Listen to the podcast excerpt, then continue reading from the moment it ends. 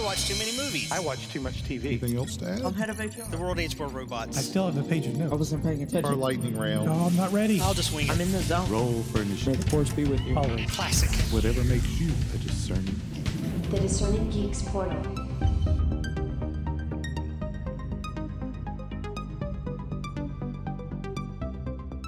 Now recording. Welcome back, discerning listeners, to another exciting episode of the Discerning Greeks portal. Where Greeks? each week. I The noticed that Discerning too. I Greeks portal. It's Pledge Week. For Greeks, by Greeks. Uh, come on down and rush with us. Is that what it's called? Pledge Week or is it Rush Week? It's I, I don't know. I okay. So, Pledge week, rush week. Obviously, I was not in a, fraternity. Obviously. Discerning Geeks portal, where each week we take a discerning look into all things geek. And this week, I'm That's not right. We're even Delta, we're. Delta Gamma Phi. That's us. just, just call me David. Um, but I'm gonna let these other people talk because apparently I can't. Um, and so here, here is David, Todd, and Andrew. I am not David. I am Killbot version 7 now. And the irony of ironies is the like five seconds before I clicked stop start recording, they said, "Hang on, let me get my intro. I have it written down." So I can get it right. That's a quote. Discerning Greeks portal. Welcome to the Discerning Greeks portal. That's right. You too can hang out with Zeus. And we do have a lead listener or two somewhere in Greece. So there you go. That was for you. Next up, special guest Hades. Yeah. So Hades, how does it feel like they t- when they took your planet away? No, no, don't get pissed off. oh, okay. Yeah. Um, so yeah, why don't uh, I let Todd talk and tell us what we're talking about today?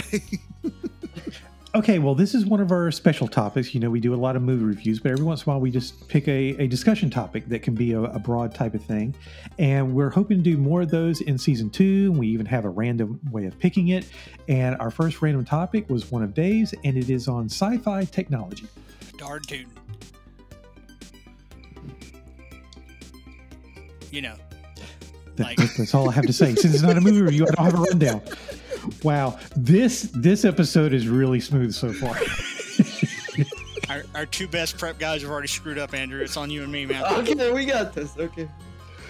We got this. We got this. Yeah. So basically, it's it's sci-fi technology, and, and you know the guys have already been like hounding me a bit because they're like, well, like, what do you mean? And I'm like, everything. You know, if there's a particular spaceship you like, if is there is there a particular environment you like, is there a particular weapon? You know, like obviously we're going to talk about lightsabers probably at some point. Um, you know, things like that. You know, that's what I meant. It was just kind of supposed to be us kind of just chatting about like some of the sci-fi technology that we've seen in in, in movies and and just going running with it and like going, you know, yeah, I, I wouldn't mind having a lightsaber. You poke her out, yeah. I, I think that's the extent of my list. I hadn't written down lightsabers. They're cool. There you go. That's all you need. Everybody wants a lightsaber. If you have the option of getting a lightsaber, you'd get one. That's just all there is to it. Why? Because they're awesome and they cut through everything. Well, Safe for kids. for me, it's strange because it's almost a story element in that I love how we get to have like swashbuckling space pirates and things like that because of this invention of a lightsaber. We're able to bring back and make swords cool again, you know, and the, their ability to, to turn blaster fire and, and and reflect it at people and and it's an elegant weapon. It, it is cool. So i have to throw that out there. For a more civilized age, dun. Dun. um, but yeah so that's that's a big one. Um, However, we have to point out the fact that the first thing Luke does when he gets a lightsaber is look right down the barrel. Yeah, What's yeah. this? And you're just kind of like, oh, please don't hit the button. anyway, sorry. Just had to mention Well, that fact. I that does make me wonder: Do lightsabers have safeties on them? What safety would it have? I don't know, but there ought to be something. I mean, technically, like if you do look at like a switchblade, a switchblade doesn't always have this, but a lot of switchblades do have a sliding lock. And what that is is it's just a little piece of metal that you slide up, and when you slide that up, the button won't depress, so the switchblade won't come out. So like if you have it in your pocket, it won't suddenly open, and you know you have a, a blade in your pocket that's that's open, cutting through you, or maybe you know f- your fingers if you stuck your hands in it. So I don't know. They might they might have one. And maybe it's all. Uh, uh, well, I was about to say maybe they're bio uh, engineered, but obviously they're not because any any Jedi seems to be able to use a lightsaber no matter whose it was. So Yeah. Well, I'm just thinking if a gun has a safety, and if my hedge trimmer that I bought at Lowe's a week or two ago has has a safety, a laser sword ought to have a, have a safety too. now there's a good question: Do they have laser trimmers in the future? Hmm. I don't know.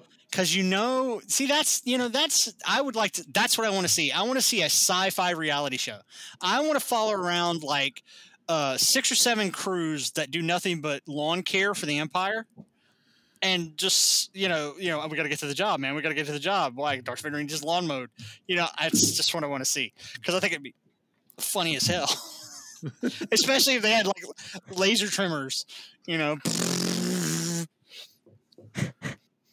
okay i was totally off topic there but it kind of fits Yeah, it's it's somehow Sci-fi sci-fi, technology. Um, yeah. Um, Todd, why don't you get us started? Because I think you have a few notes um, that that you can get us rolling. What's what's a something sci-fi tech that's at the top of your list? Yeah, this episode might need a little bit of structure.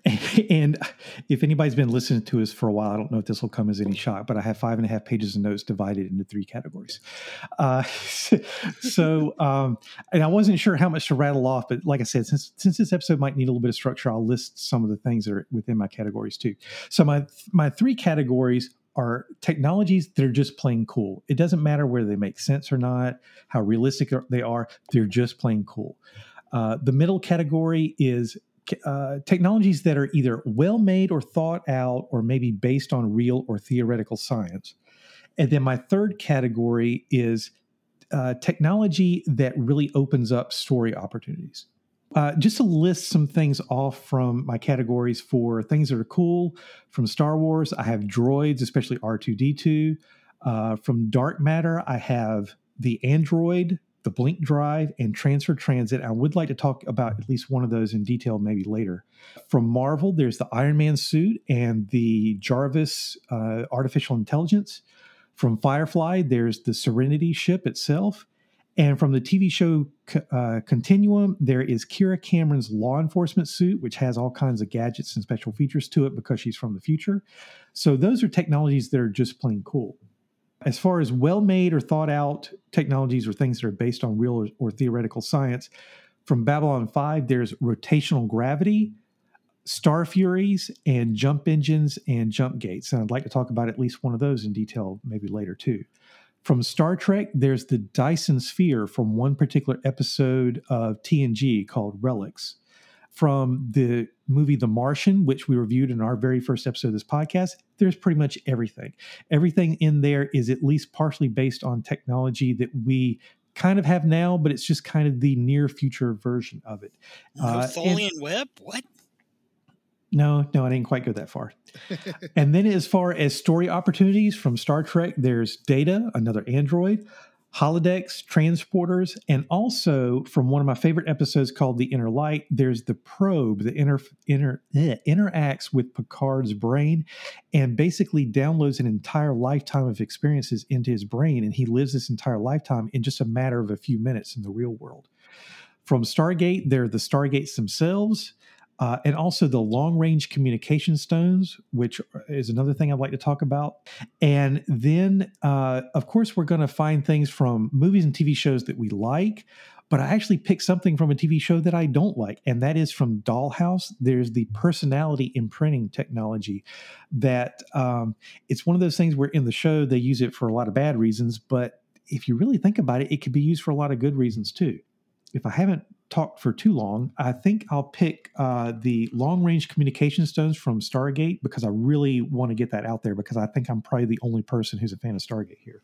Go i like it. the movie Uh, well, Well, this is from the TV show. It's something that's introduced in a few episodes of SG1, but they're really explored a whole lot more in Stargate Universe. They're these little black triangular stones with rounded corners that are created by the ancients, uh, also known as the Alterans, and they allow people to basically swap consciousnesses over vast distances, even multiple galaxies away. And when they're first introduced in uh, Stargate SG 1, they're not exactly used for that purpose. Jack O'Neill and this one uh, civilian who lives in Indiana, they both somehow get their hands on these uh, communication stones and they can share each other's experiences. They don't exactly swap bodies. And so this guy in Indiana can kind of he kind of figures out what the Stargate SG1 team is all about and he kind of figures out they're real, but he keeps having visions of them. So he eventually confronts the team. he's like, I got to get these visions out of my head.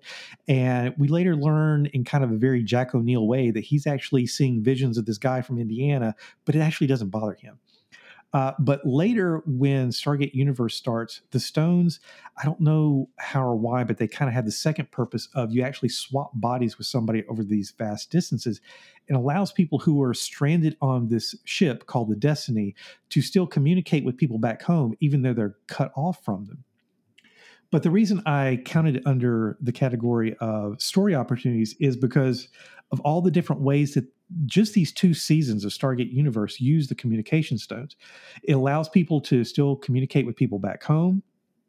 We also learn about different possibilities, like if somebody is physically handicapped and they use the communication stones, if the person they swap bodies with is able bodied, then they actually get to experience what it's like to be in the body of uh, someone who doesn't have that handicap. But then the same thing happens in reverse. If somebody who's able bodied has to be in the body of the handicapped person, it can kind of freak them out. Some people can handle it, some people can't.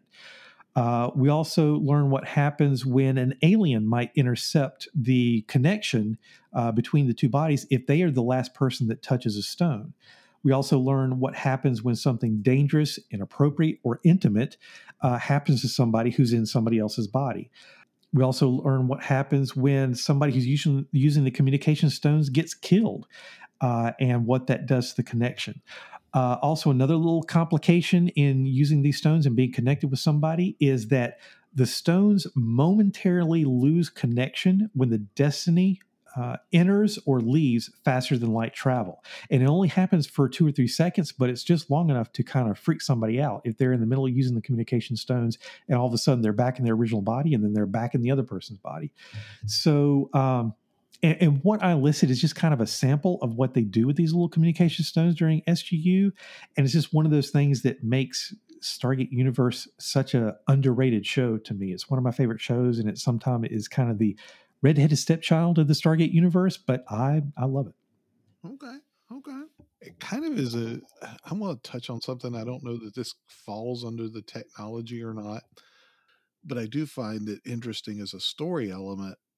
I think if in past conversations, Todd, we've you weren't keen on these storylines, but I always find them interesting, and that's the kind of the the psychor um, kind of elements in in some of the shows, especially like Babylon 5, where you almost have this kind of enhanced psychology uh, psychological powers that that can almost be like magic and so you kind of get to carry the magic forward. It's like using the force i guess in star wars or it's used in many different ways um, but i always found those as fun elements in a story when you can kind of almost bring the the science and the manipulation to the point where it becomes almost like magical powers that the person has. So I always thought those were interesting.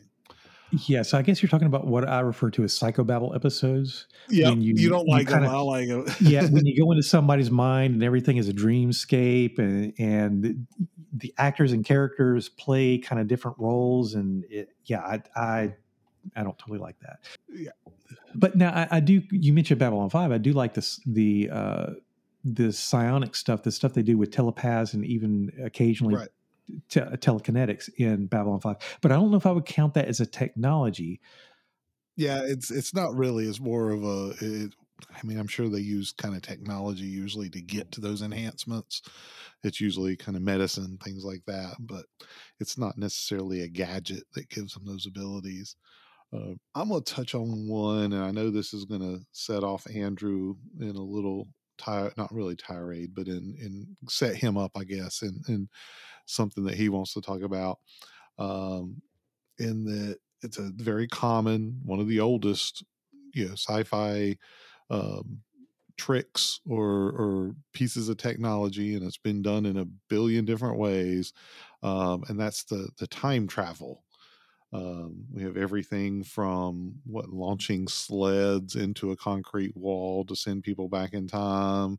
Um, uh, Holy crap, that's a Timecop reference. You are Yep. going way back. yeah, you got Tom. Well, then you've got um, Kate and Leopold. Have you guys seen that movie where he just like times a jump off of the Brooklyn Bridge at certain times, and then Mm-mm, he, he like that. goes through like a little wormhole to go back in time.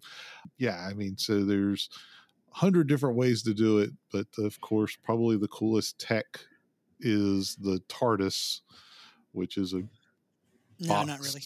That's bigger on the inside and lets you travel through time. Is that is that Time and space. time and space? That's I know we've talked a little bit before the show. You you were you're you're a Doctor Who fan, and the the TARDIS has a lot of cool. It actually has some pretty cool plot elements that they utilize every so often, um, because it is bigger on the inside. Then uh, they they sometimes have elements exploring the TARDIS and and it changes from doctor to doctor according to the doctor's personality, which is kind of interesting too. Um, what what do you think about the TARDIS, Mister Andrew? It's awesome. Period. It's awesome. It's a police box that can travel in time. Now it's a bit more complicated. Which It is the most obscure feature. reference because we've never had police boxes in our country. we've never. No, well, uh, not necessarily. If you go to a college campus, there's police boxes. It's not like a British police box, but it there is a box that's just for the cops. It's technically Usually- not a police Usually in a parking lot, whatever. Now, here's my question though. I don't think the TARDIS is actually traveling through through time because I think it's all Einsteinian. Because technically, if the TARDIS is as powerful as it supposedly is and could travel from one end of the galaxy to the other in like you know just a few minutes, then that means it's getting to near light, if not also getting beyond light speed. And according to Einstein, the faster you get to light speed, the more time slows down. So therefore, is it actually traveling through time or is it moving so fast that literally it's either catching up or going back to certain places that are already in time? It's a time travel, but it's not really time travel. Do you understand what I'm saying? Not really. Okay. I, Never I don't know. It, it makes the whoosh sound. It goes through the wormhole. I, I don't know. Yeah. Or is it actually time traveling or is it just going to a different universe in which Victorian age is going on now? I mean, Ah, the name is time and relative dimensions in space. Just saying. Was it timey wimey? Spacey wacy Ti- yeah, timey wimey, spacey wacy. physics. Yeah. Something like that. Yeah, I'm not much of a Doctor Who fan, and I, I- I know that the main purpose of the TARDIS is as a time travel device, and so that's fine. But I do, I have to admit, I do like the idea of being bigger on the inside. It gets a little bit old; they keep using the joke over and over again, but I do. I like the concept. The problem is they don't explore the concept enough. We Well, it's- always It's see the universe. Is basically Yeah. kind of what it is. But what I mean is, we only see if it's supposed to be so huge on the inside. Why is it we almost always see nothing but the control room? I only remember there being one episode where they explore other rooms in the TARDIS, and when they did, they just had to take it to extreme. And there were certain rooms that were like completely blank, or or where space looked weird. It, it's not like you could just have cool rooms that you could sit in. It, it's just it, it was just weirdness.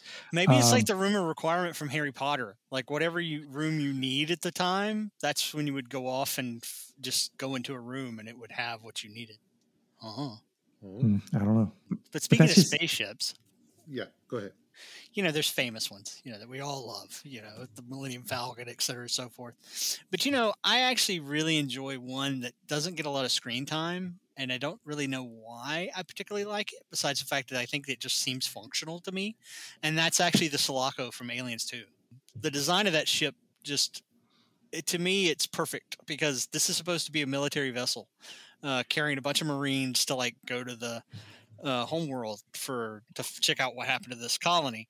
And I'm looking at the ship, and it, it to me it just seems like it fits, and it's one of the few ships that I have seen that seems to fit its role on what it's supposed to do perfectly. Uh, it looks like it's armored. It looks like it has a lot of communication device, but it looks like everything's kind of protected. You see rail guns on it, and uh, it's not a lot, but you do know you do realize that they're massive. That that you know, like when you see this thing fly by, there's like one huge turn underneath and like one huge turn on top, and you're sitting there thinking, yeah, it wouldn't take a lot. All you got to do is pretty much just break something up. I really enjoy the Sulaco, and I, I, I enjoy the industrial feel to it, which is why mm. probably why I'm always a, a, a, a, a far greater fan of Star Wars than Star Trek because Star Wars is dirtier, it's grittier, and I know that the Empire has like all these black and whites, so they're trying to be very clean and what have you. But even it has this industrial feel to it, this this kind of heaviness to it that to me makes more sense uh, when you're building things like this. And I, don't know, it's it's it's just one of those things. So I, I really enjoy the Sulaco spaceship. Is it just me, or is it shaped kind of like a gun? Yeah, I mean it, it it's it's it's uh, and I think that's the reason. Maybe that was on purpose, but like I said, it's it's supposed to be a military vessel, and so it's one of those where I, it fits its role. I think very well in the fact that I can totally believe that that that if we were like, well, we've got to make a warship for space, that that's probably a good idea on on on how it would look. Well, I'm looking at it now online, and one thing that bothers me about ships, no matter how cool they are in overall shape, and I'm talking about from any universe, Babylon 5, Star Trek, whatever, some ships have little skinny bits and little bits and pieces that stick out, and it doesn't totally make sense why they stick out. Now, this Sulaco has a little bit of that, but it's mostly antenna type stuff. But when it comes to the basic overall shape, it's kind of uh, tight. It's not. It doesn't have a whole lot of bumps and protrusions and skinny sections. It's it's pretty bulky. It, it's not a total brick, but you can tell it's well armored, and it does have that kind of tough, rugged look to it. Yeah. I mean, of course, now granted, nothing will ever beat the greatest spaceship ever. And you guys know what I'm talking about. And I'm not talking about the Millennium Falcon, which is very, very close. But that's not the greatest spaceship ever. The greatest spaceship ever was the Yamato from Star Blazers. Oh. That is the greatest spaceship and sci-fi tech Ever. is to take a sunken naval vessel, stick a huge gun in the front of it, slap some rockets on it, weld a few plates over some holes, make it airtight, and send it off into space. That is the greatest spaceship ever. Never seen that movie.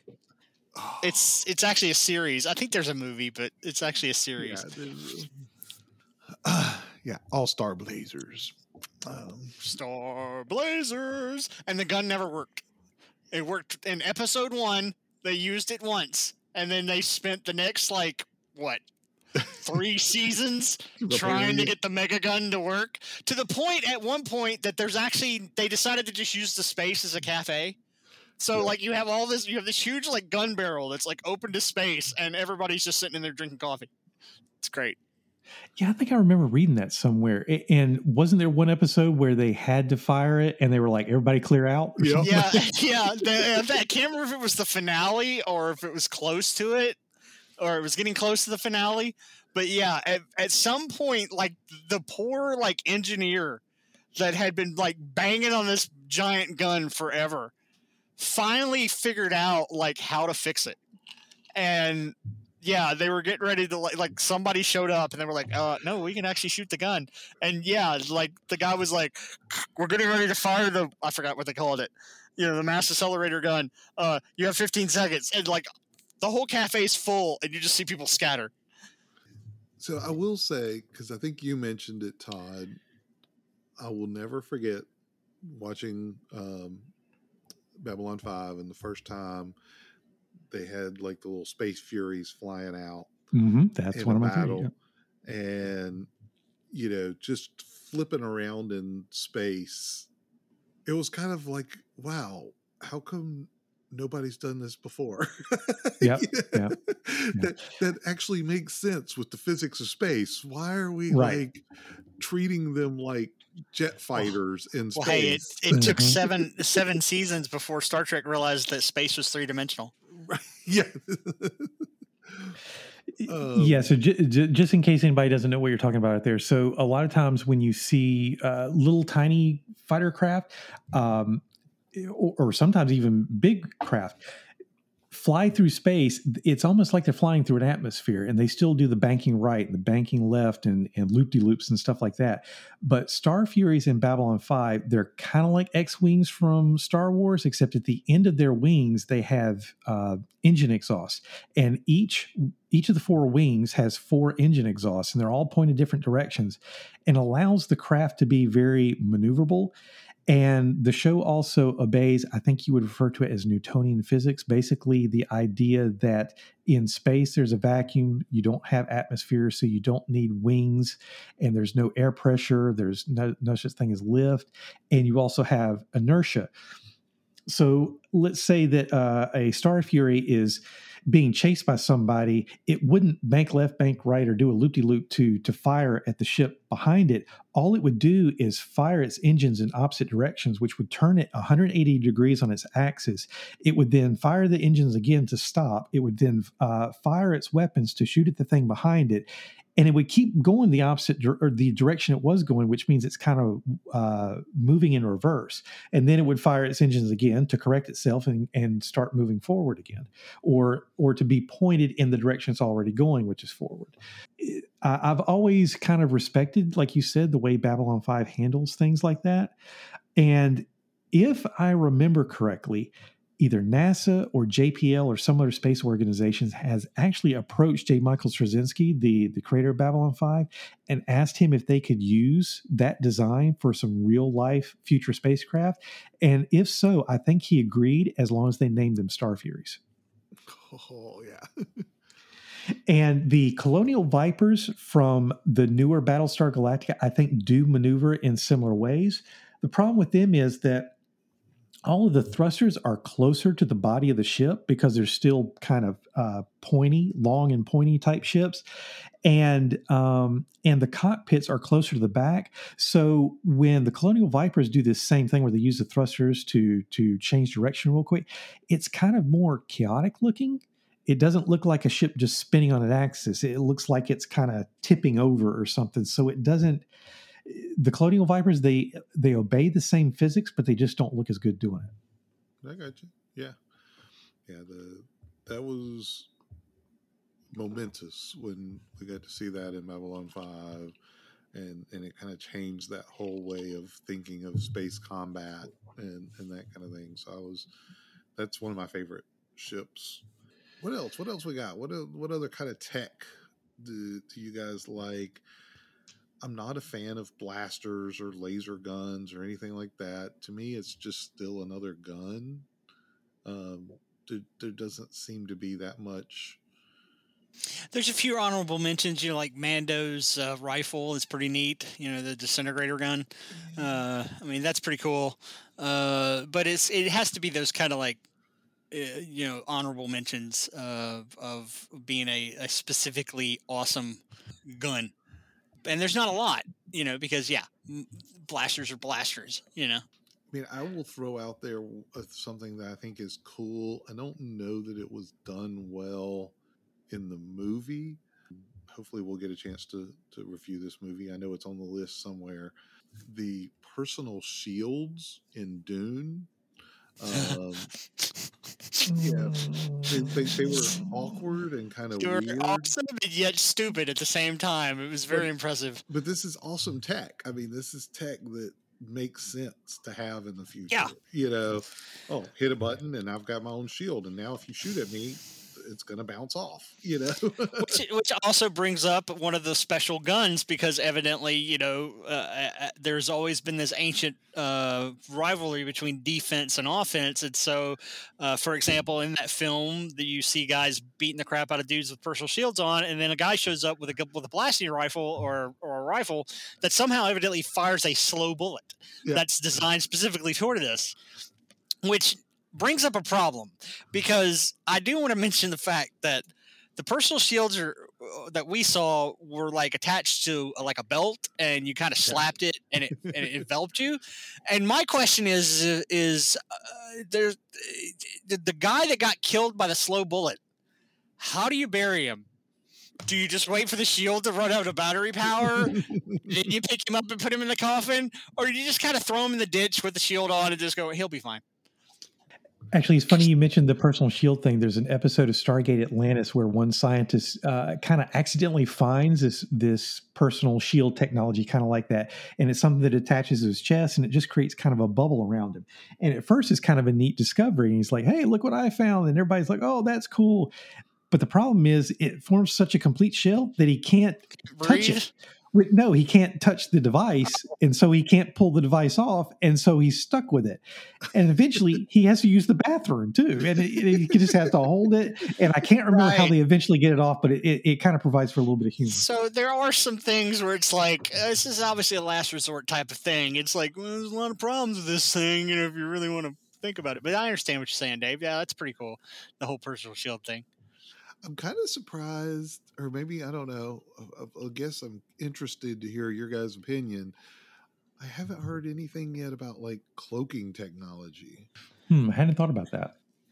Eh, It's just not that impressive. I mean, we kind of now have like stealth technology, which is a very primitive form of you know what would be kind of cloaking technology. Um, but what you guys? What do you? I mean, not something.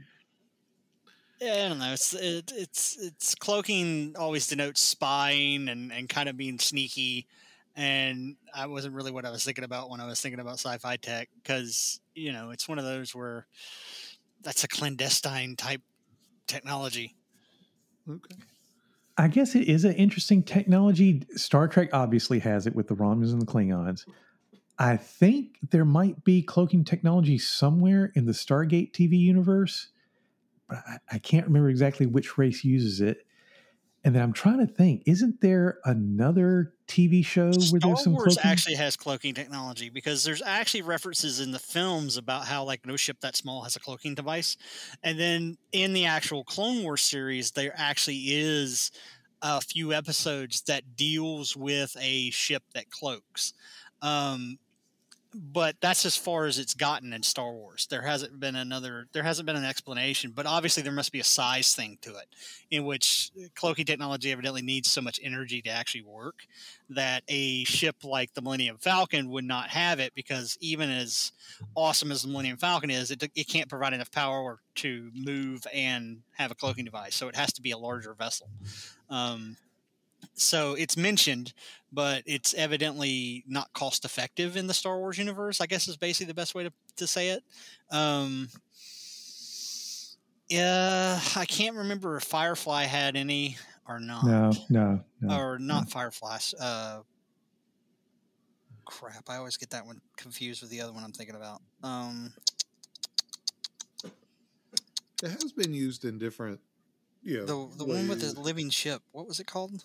Farscape? Farscape. Was Farscape the one that they had cloaking? Had cloaking? I don't think so. Uh, but I'm not a Farscape expert. well, I'm not either. I, I just enjoyed some of the episodes, but Now, I did think of one piece of technology that draws together several things we've talked about, and that is the Wave Rider from DC's Legends of Tomorrow. That is a ship that travels through space and time and does have a cloaking device because they kind of need it. Because when they go back in time, they don't want to reveal this ship, this technological ship, to people in the past. So it cloaks too. yeah. I mean, it's still fun tech. But you know, it is what it is. Now, some of the tech that I also like isn't hasn't actually been shown yet. Well, it kind of has, but but not in any most movies anybody would do. Like I really love. Most people would probably say Robotech, but I, I'm really much more of a BattleTech Yeah, um, yeah. fan, uh, and and uh, partly that is is it's not necessarily the the whole offset of of Japanimation type look and a more robotic look. I guess is basically the the big difference between the two.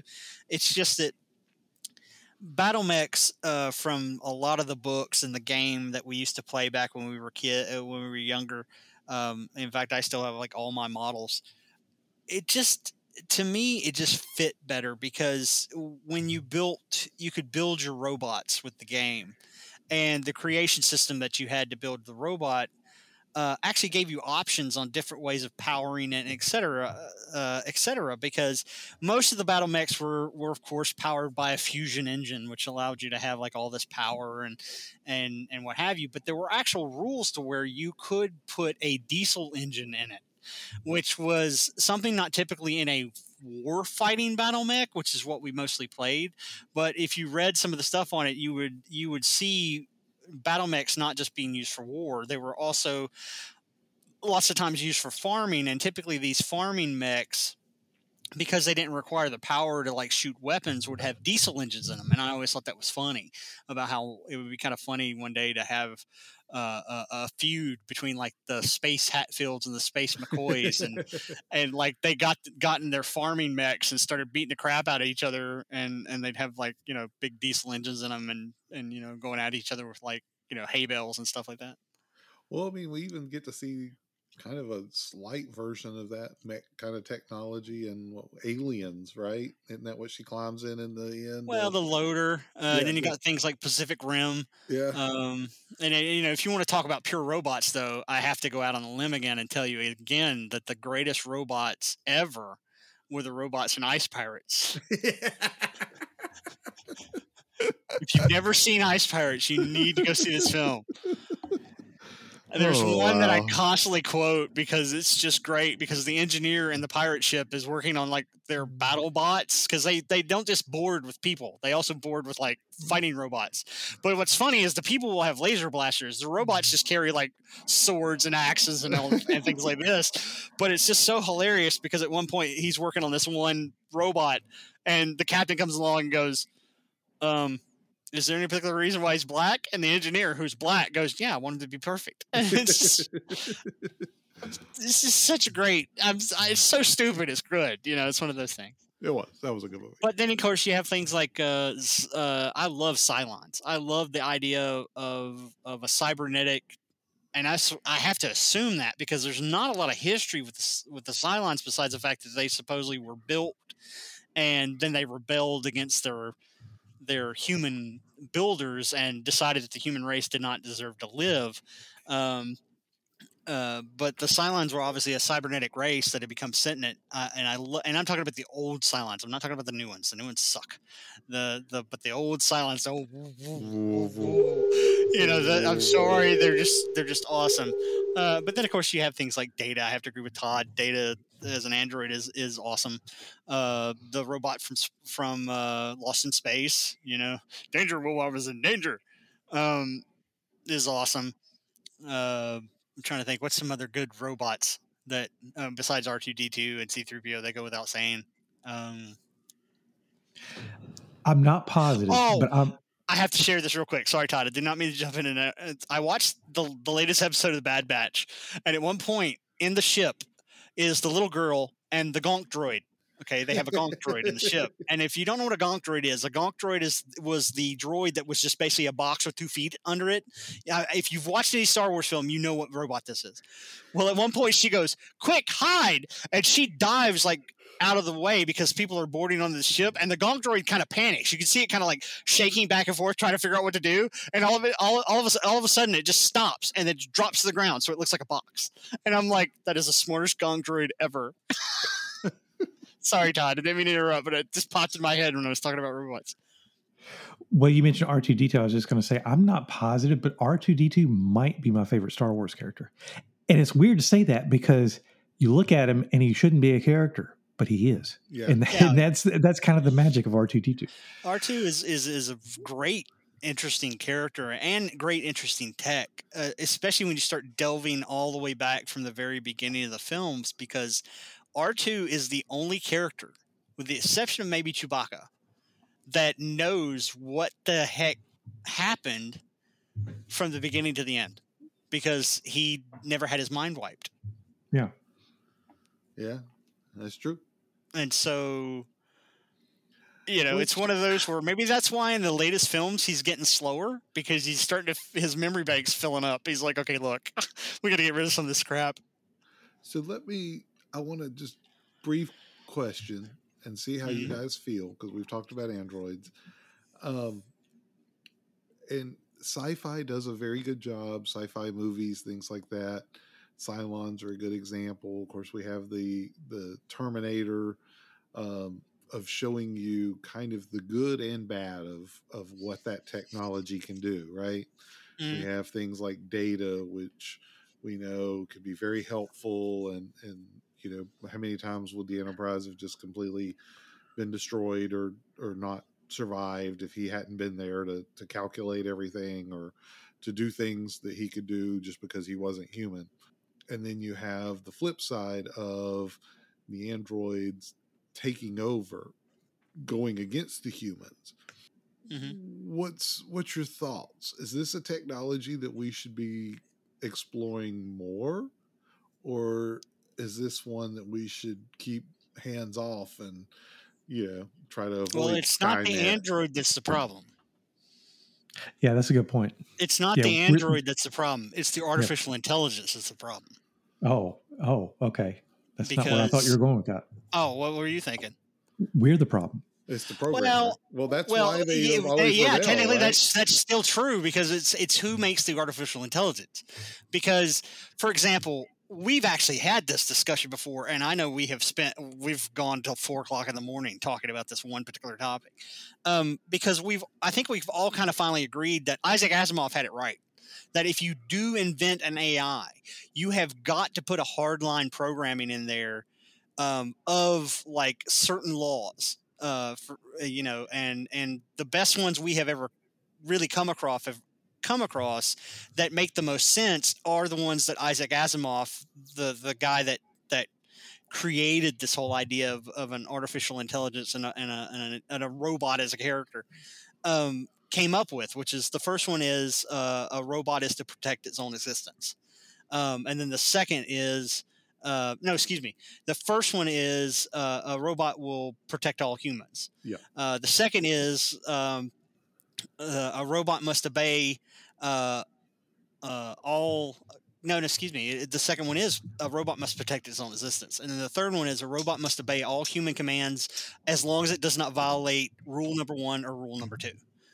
And it's only in giving the artificial intelligence a hardline moral fiber can you protect yourself from what will eventually happen because you cannot deny that artificial intelligence is going to do exactly because if you create an intelligence it's going to do what humans do which is grow and learn on its own and come to its own conclusions. And i don't think anybody really can argue too much that uh, that an artificial intelligence is not going to realize that humans are very self-destructive. And and that's actually one of the interesting things about the movie like iRobot uh, in which the androids that are that have decided to take over humanity are actually doing it for a noble reason it's not like they're power hungry and they and the humans are are inferior no because they are designed to protect humans the artificial intelligence has come to this uh, crazy idea that in order to protect humans, they have to protect humans from themselves. And so that's why they're taking over and enslaving on the humans to keep them safe. So yeah, just so I can make sure I clarify, I want to make sure I get it right because this is Isaac Asimov's words, right? So the Mm, first law, a robot may not injure a human being or through inaction allow a human being to come to harm. thank you. Second law, a robot may must obey the orders given it by human beings except where such orders would conflict with the first law. Oh, yeah, yeah. Third law, a robot must protect its own existence as long as such protection does not conflict with the first and second laws. So, yeah, we had them right, um, but I just want to make sure we got the word right because worded right No, for I our didn't have 'em listeners right out 'cause I, there. 'em- I had two and three mixed up. Oh, yeah. There are elements that we we have to be careful of going back to again Mary Shelley Frankenstein, right? You know, if we're going to create life in some way shape or form um, through this robotics and things like that, then you know there's a responsibility that we have to take for that and are we capable of that responsibility i guess would be my question and i think one we haven't heard from and i I may have to like nudge him real quick and wake him up but our, our head of hr andrew what do you think about these robots What? What? Oh my god. Yes and no. You weren't paying attention. I, I heard head of HR, then I heard Andrew, then I heard robots. Yeah. So yeah, we're we're having a whole conversation. It's a podcast that you get to be a part of, and, then- and you know, in that podcast, we talk about things, and then you contribute. Um, so What? We're we're talking about robots and whether it's a good thing to pursue them or not. oh, it's Um, horrible. So you're a Skynet person. The entire economy is going to crash if you had robots because that includes AI, and then you can develop an AI for anything. And then you might think to yourself, no, art, but I mean, you could get an AI to analyze different art pieces and then create something unique. So you literally, there would be no point to human life at all. Mm, So now one of the theories that goes along with Star Trek is that, you know, once you're able to free up the human con person by handing over so much of this production and things like that to the AI and to the robots, then man could go to the stars and conquer the world or conquer the universe. You're you're not of that mindset. You think you're more of the the WALL-E where we would just go to space and become big fat lazy things. Yes. What? What? Wow.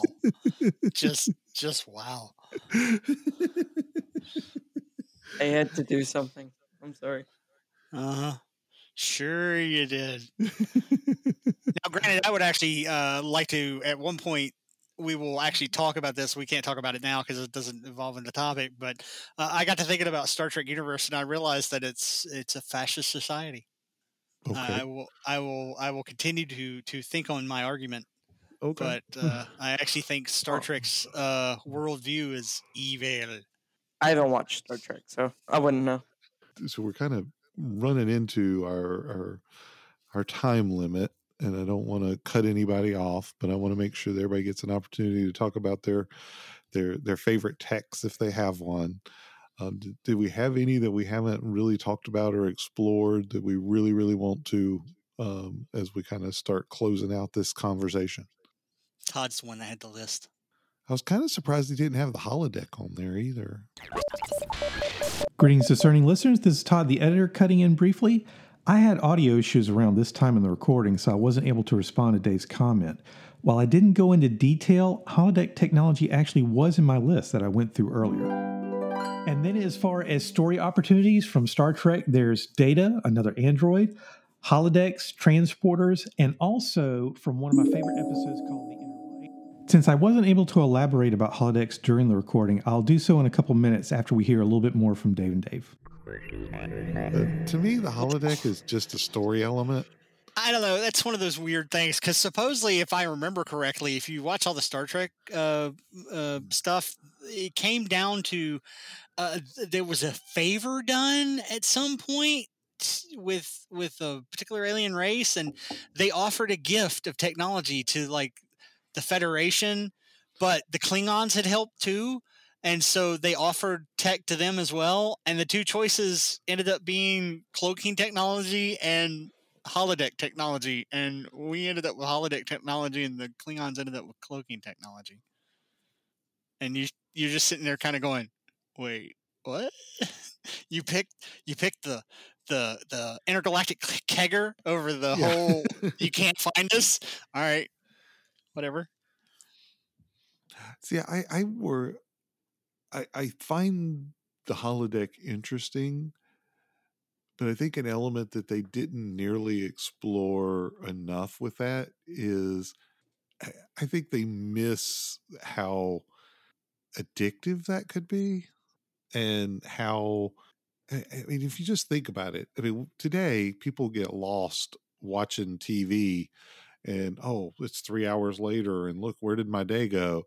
If you had this holodeck or all these holodecks on a ship, I, I wonder how much work would actually get done. People would be like, "Oh, I'm sorry, I didn't show up for my shift. I was just on the holodeck, and you know, 20 hours went by, and I thought I was just you know going to be in there for an hour." And I think it gives the people a little bit more control than what they would have with such technology. Uh, but that's just me. Hmm Well, they they did go over that in a couple in in Star Trek Generations. You know, there was that one guy that just kept s- spending all of his time in the holodeck and what have you. But we need to actually like um, uh, pause for a minute here because uh, our buddy Todd has uh, gotten lost, and so we'll be right back. And I'm back. Before we return to the recording, I have a few quick examples of how the holodeck or holosuites, as they're called on Deep Space Nine, are great tools for storytelling. Dave and Dave already addressed the character of Lieutenant Reginald Barclay, who did kind of get addicted to the holodeck for a while. That story is a little bit more complicated because he was using the holodeck as a misguided means to deal with extreme social anxiety. Geordi one time used the holodeck to communicate with a simulation of one of the Enterprise's primary engineers to help get the ship out of a bad situation. A season later, he meets the real person, and she's not exactly as the holodeck depicted her. During a simulation of a Sherlock Holmes mystery, a misspoken parameter by Geordi gives the Holmes nemesis Moriarty knowledge of the real world and his own nature as a holodeck facsimile.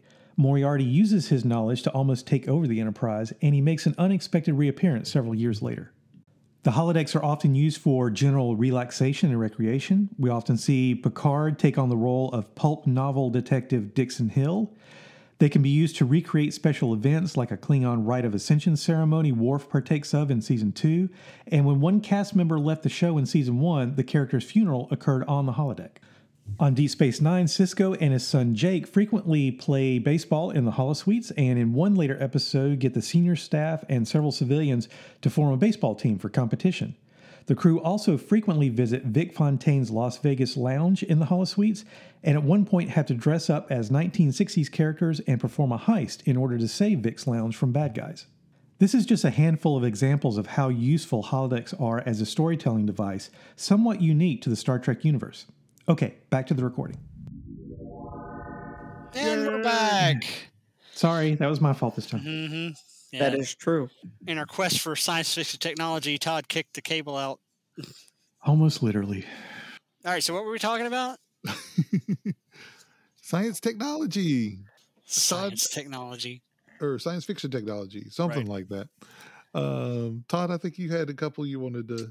Yeah, mention. one I yeah one I thought of recently that is kind of unique is from the TV show Dark Matter. You and I have talked about that oh, before. Such a it lasted for yeah, it lasted for three seasons on Netflix. It got canceled on a on a cliffhanger. Super cliffhanger. yeah. But there's something that is introduced in the middle season called the blink drive. And I thought that might be kind of interesting because, you know, every sci fi franchise has its own way of traveling faster than light. And sometimes they have all kinds of scientific explanation for it. And sometimes they kind of skip that. But it's kind of necessary. You've got these vast distances in space. And if you're going to have a space opera show, you've got to be able to get to places.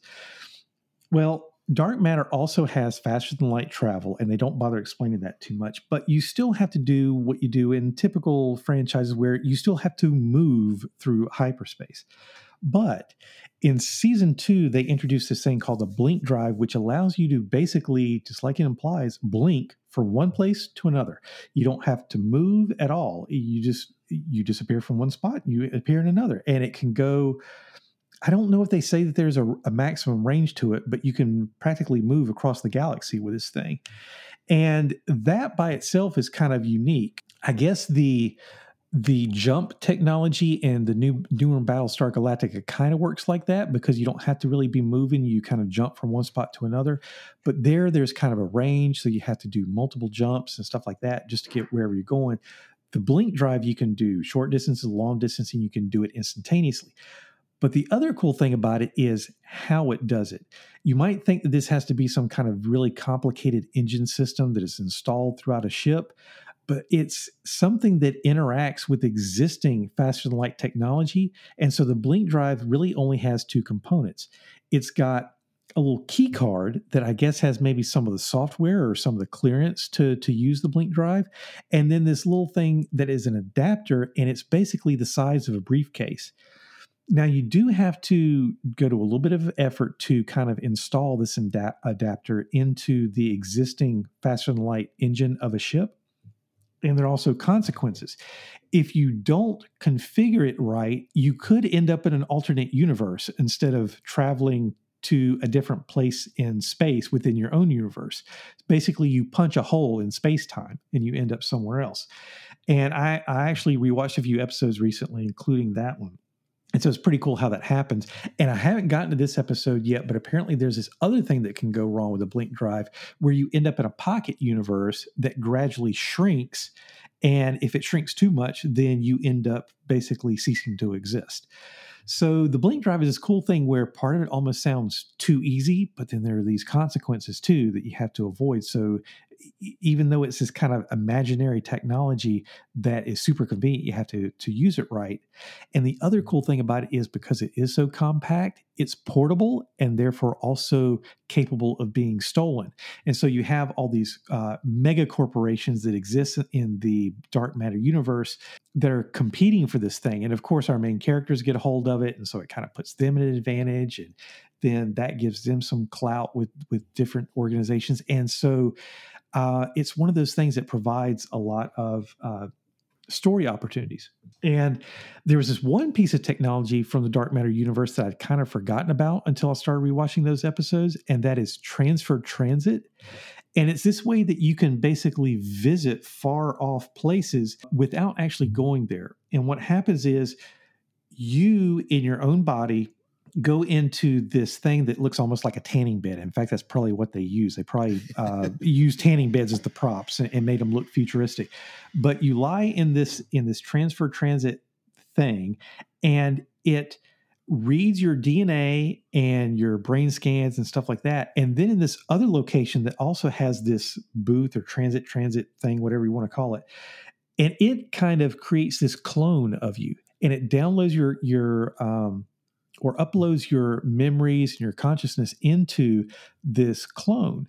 And so your clone gets to go off and either have a vacation or gather evidence or or investigate something or do whatever it needs to do in this other location. And then when it's done, it goes back to the booth uh, and it gets broken down and recycled into its core components it's whatever experience it had in this other location gets transferred back to your real body and then you step out of this tanning bed looking thing and you have uh, the memories and the reason that that uh, uh opens up all kinds of story opportunities is there all kinds of ways that you can kind of travel vast distances without going there in a ship.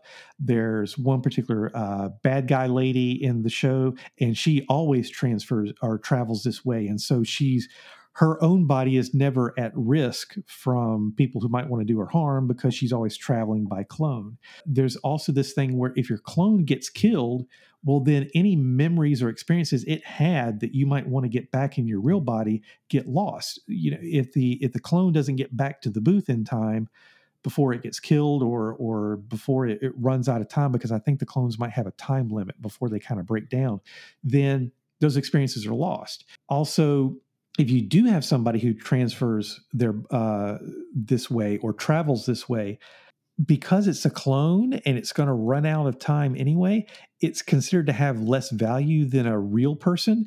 And so there might be times where you might be traveling someone and your friend or ally might have a reason to kill your clone so that they don't get captured or or or whatever. And, but it doesn't matter because they're not killing the real you. So there are all kinds of moral and ethical questions that might come into play. So uh, so yeah, I was I had forgotten about that technology, but but dark matter is just full of these little neat little things in it that that bring up all kinds of neat story opportunities. And we talked a little bit about androids. There is an android on the ship in dark matter. Some of the things about her consciousness and uh, and the ability to uh, uh, imitate human behavior is also kind of explored with that character. But one thing that kind of separates her from data Eh, from Star Trek is that she is wireless. She can wirelessly control the ship and I think they tried to explore that with Data in one episode of Next Gen in one of the later episodes where they tried to say, hey, he's an android and he's technology and so is the ship. Why don't we try to find some way that Data can control the ship directly? And then something went wrong with it and they never explored it again. But it's like it actually a core function of Android from Dark Matter that she can control the ship wirely. There's lots of times where she's saying, "I'm raising shields, I'm firing weapons," and all she's just all she's doing is standing there. She's not typing, pressing any buttons or anything. She's controlling the ship with, with her own brain. So, uh, so yeah, Dark Matter is one of those things that if somebody likes sci-fi technology, it, it's a good show to explore. So so basically, you have uh, a nitrous booster and 3D printing of people. Yeah. Yeah, yeah, sort of, yeah. mhm. Sorta. It's exactly what it is. Uh, didn't they also have a sex bot in Dark Matter at one point? Yes. Uh-huh. Oh yeah. Yep. Which is what people would be doing with the holodeck. Sorry, it's just they just would, Dave. That's the first thing This is do. well. This is why I'm saying that there would sadly be people that you just would never see again. They would just Mhm. like go and that would be their whole world. Where's Bob? uh, He's in the holodeck. Yeah. Uh, How long has he been in there? 14 days. the sex bot, you know, is a real thing. Sadly, as uh, you know, there's actually studies of kind of decline in Japanese dating because of some of these sex robots. Well, why date someone when you could just program what you want? Yeah. It's for science. And, uh, That's what it is. That's what it's for. I'll throw out a really old movie that probably none of you have seen, which was Cherry 2000, which was a really good movie about you know a guy going into the Badlands to uncover a to a, a model of of of sex robot, basically. um, but it's a good Uh-huh. movie. Uh, It, it was a really good movie, and it's not that kind of movie. I mean, was this was this a USA Up All Night film? um, no, I mean this was Wow. this was an actual movie, and, and that's it's not. You know, Hey, USA Up All Night. They, they showed real movies too. They were just interesting because usually most of them had a gratuitous breast scene, which was what made it awesome. But hey, Yeah, I don't even anyway. think I don't even think this had that in it. wow. Uh, yeah. Um, but yeah, Oh, and I think I cut out a few minutes ago when you guys were talking about Android stuff. Another show to check out if you want to get into the whole idea of androids developing consciousness and stuff like that. Check out uh, Humans. Have you guys ever heard of that? I have heard of it, and I, I, but I haven't watched any of it. I know you've mentioned it, but I haven't actually. That's not one that I've gone back and watched. That is yet another show that lasted three seasons and ended on a cliffhanger uh, because it got canceled. And I think it came on, oddly enough, AMC in our country. I think it was a, it was, oh, actually in Britain, it was a Channel 4 show because it's a British show. So it's Channel 4 there, it was AMC here. But yeah, that was a really good show because it explores all kinds of stuff about uh, about androids kind of gaining sentience and what what's that what that's like and what kind of impact it has on on humanity and they fight for the freedom and stuff like that. And it get it gets complicated but explores a lot of those moral and ethical issues on was this a good idea and, and stuff like that. Well, guys, it is about that mm-hmm. time that we have to begin to wrap up this episode. I don't think. Uh, are we going to have a lightning round? I guess we have to have a lightning round. I Don't I don't we? think we need Uh, to. no but i was thinking we would pick the next big topic we do need to pick the next big topic.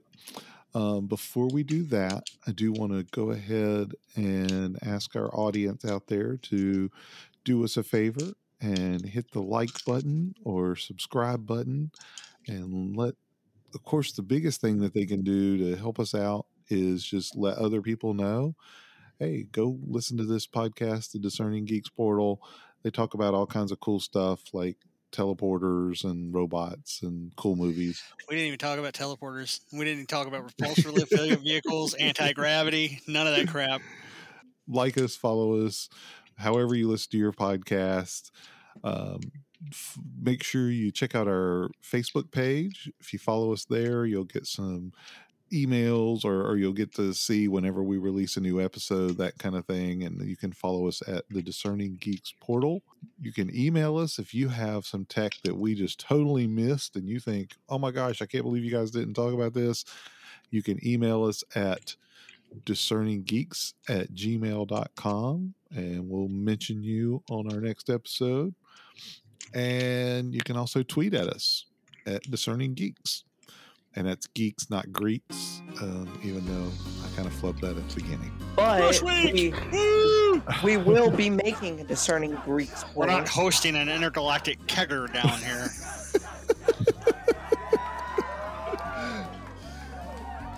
Yeah. Um, Oh yes, we are. Yeah. And so, yeah. And now um, we get to spin the wheel of insanity Wheel of insanity. and Insanity. find out what our next special topic is going to be. And Todd, give it a spin or dice roll or whatever. Furless cats. Weird. Oh, Oh, oh, it's a good one. It's a good one. Dave, it's Uh-oh. one of yours. Uh, a- and, technically, it's still movie reviews, but you made it a special topic by combining it. It's the Lord of the Rings trilogy. Oh. oh. Oh boy. And, and this is good because the Lord, uh, spoiler, Lord of the Rings trilogy, uh, they're some of my favorite movies of all time. But despite that, it's been forever since I watched them, and I've just been looking for an excuse. Now it'll take forever. I'll have to, you know, reserve a ten hours in order to get to it. But that's why this is a special topic rather than a straight up movie review. Yes. Uh, so, Dave, this was yours. Did you intend this to be something where we really do talk about all three movies at once? Yeah. Okay. You know, it's the it's the it's it is one movie technically. It is split into three, but it's one movie. And I know that technically there's three books, but it's still one story. From the beginning to the end is one story. Mhm. So yes, Are, are we only doing the movies or are we talking about the books too? I don't care. It's Lord of the Rings trilogy. trilogy, as in you want to just talk about the movies? Fine, talk about the movies. You want to talk about the books? Talk about the books. Andrew, have you read The Lord of the Rings? Uh no. You know he hasn't. What's reading? I did read Hobbit though. That's the prequel. Yeah, I know. Which I don't understand how they can take one book and split it into three parts, but beyond me. They did. The Lord of the Rings. I'm excited about that. That's that's. I'll have to make me some Beorn honey cakes and have them ready for the podcast. And uh, As long as it doesn't interfere with Rush Week. yeah, And then also, are we going to talk about what should Andrew watch? Delta Gamma Can we do 5, woo! yep. And that is how we are going to kind of wrap up this episode. Wait, wait, wait, wait, wait. Are, are we are we going to talk about what should Andrew watch? Yes, yeah, yeah. That's what I'm saying. Oh, Oh, oh. sorry. Yeah, that's how we're going to Oh, kind of I go. thought. oh, oh, sorry. No. That's okay. I thought you. I thought you didn't hear me, and you're like, "Oh, we're wrapped up." This was like, is no. this is professional, guys. We swear. talk about what what Andrew will learn from is how we are going to wrap up this episode. I'm a guinea pig. Now, I, did we end up putting a structure to this? Like he has to vote, or well, we didn't, but I have an idea for that. well, give it to me so we can. The kinda- only problem is it involves a, a point system, and for the point system, that means there's a winner, but I don't know what the prize should be. But here's what I'm thinking. Long complicated explanation redacted. The gist is that we pick a category and each select something for Andrew to watch or read that he has never experienced before, such as Star Trek. No, seriously, he's never seen any Star Trek before. Just in case we pick duplicates or something he has already seen or isn't willing to watch or read, we come prepared with three ranked choices, but the hope is that he picks the first choice per co host. He goes off to watch or read what we three suggest, and we reconvene at a later date to see what he liked best. As for a point system or making a game out of it, that might need more discussion, or may just get scrapped. Is there a way to pause the recording, Don? And with that, we have decided. And Andrew, your first what what did we call this segment? What does Andrew need to know? Oh my goodness, I forgot about that because we haven't decided that It's, yet. it's either. like Jeopardy, okay? His first category is TV premieres or sci-fi premieres. It- it's either what should Andrew watch or what would Andrew like. It, it's one of those two, or at least those are the two I thought of when I came up with this idea. Yeah. What would Andrew watch? What should Andrew watch? I like that. And yes, our first category for Andrew is TV premieres. So we're just going to make him watch the first episode of some TV shows see if any of those hook him, and so we can expand his knowledge in the world of this crazy discerning geeks world that we live in. Andrew, Greek madman. That's me. There you go. Are you excited, Andrew? You get to be the the, the focus of this episode when we air it. I always wanted to be the center of attention. All right. So with that, we're going to call this episode a wrap, and we'll let you guys know when that special episode of what Andrew need to watch. What do you mean you'll let them know? You're gonna text them? We'll, Yes. post it. Yeah, we'll post it, and we'll talk about it on our future episodes so that they'll know exactly when that episode will air and what we have picked out for you for your special episode. And so, with that, we're going to call this a done deal. And I hope that you guys out there remember to continue to do whatever makes you a discerning geek. Delta Gamma Phi, intergalactic kegger. Security's gonna be tight. Get wasted before you get there. Thank you for listening. You mean discerning Greek? Whatever makes you a discerning Greek. The Delta Gamma Phi. Get it? Never mind. Just I like Greek salad. you would.